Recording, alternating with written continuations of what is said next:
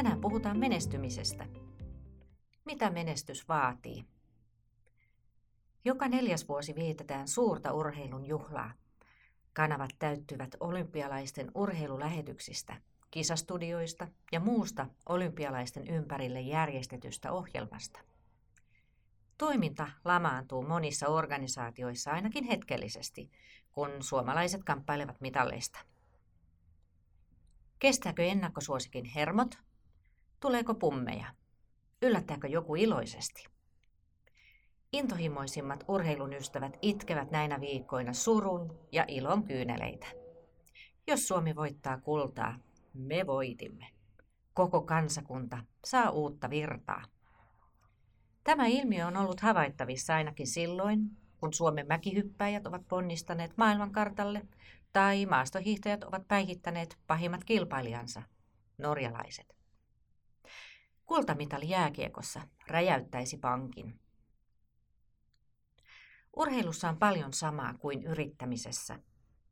Täytyy olla visio ja missio, selkeä strategia ja realistiset, mitattavat, aikataulutetut tavoitteet.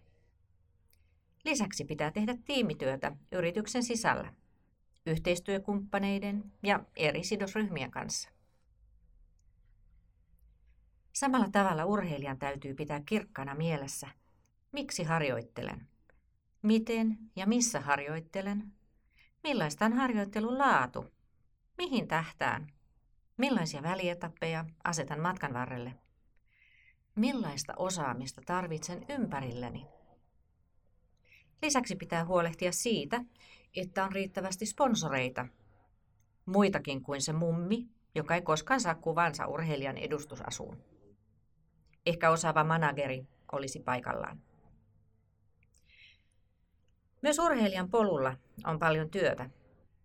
Ei ne upeat tuplakorkit ja grabit itsestään onnistu, tai sillä, että pukeudutaan asianmukaisiin vaatteisiin tarvitaan moneen monta vuotta systemaattista harjoittelua. Urheilijan taustajoukoissa on perhe, joka ruokkii, kuljettaa treeneihin ja kannustaa jo ihan pienestä lähtien. On ystävät, joiden kanssa voi tehdä muutakin kuin urheilla ja saada ajatukset vähän muuhunkin. Valmentajat, joiden kanssa hiotaan tekniikkaa ja luodaan kuntopohjaa. Fysioterapeutti, lääkäri, ja mentaalivalmentaja. No sitten tietenkin ne tärkeät sponsorit ja lisäksi monia muita taustavaikuttajia. No joskus voi kuitenkin käydä kaikesta huolimatta niin, että menestystä ei tule. Tehtiinkö vääriä päätöksiä tai tuliko loukkaantuminen? Tilanne pitää analysoida ja etsiä juurisyyt, tehdä korjausliikkeet ja toimia valitun suunnitelman mukaisesti.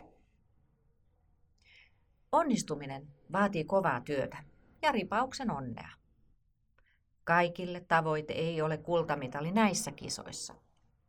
Ehkä nämä kisat ovat välietappi. Uran päätavoite voi olla vasta neljän vuoden kuluttua pidettävissä kisoissa. Pidetään peukkoja, että urheilijat saavuttavat asettamansa tavoitteet.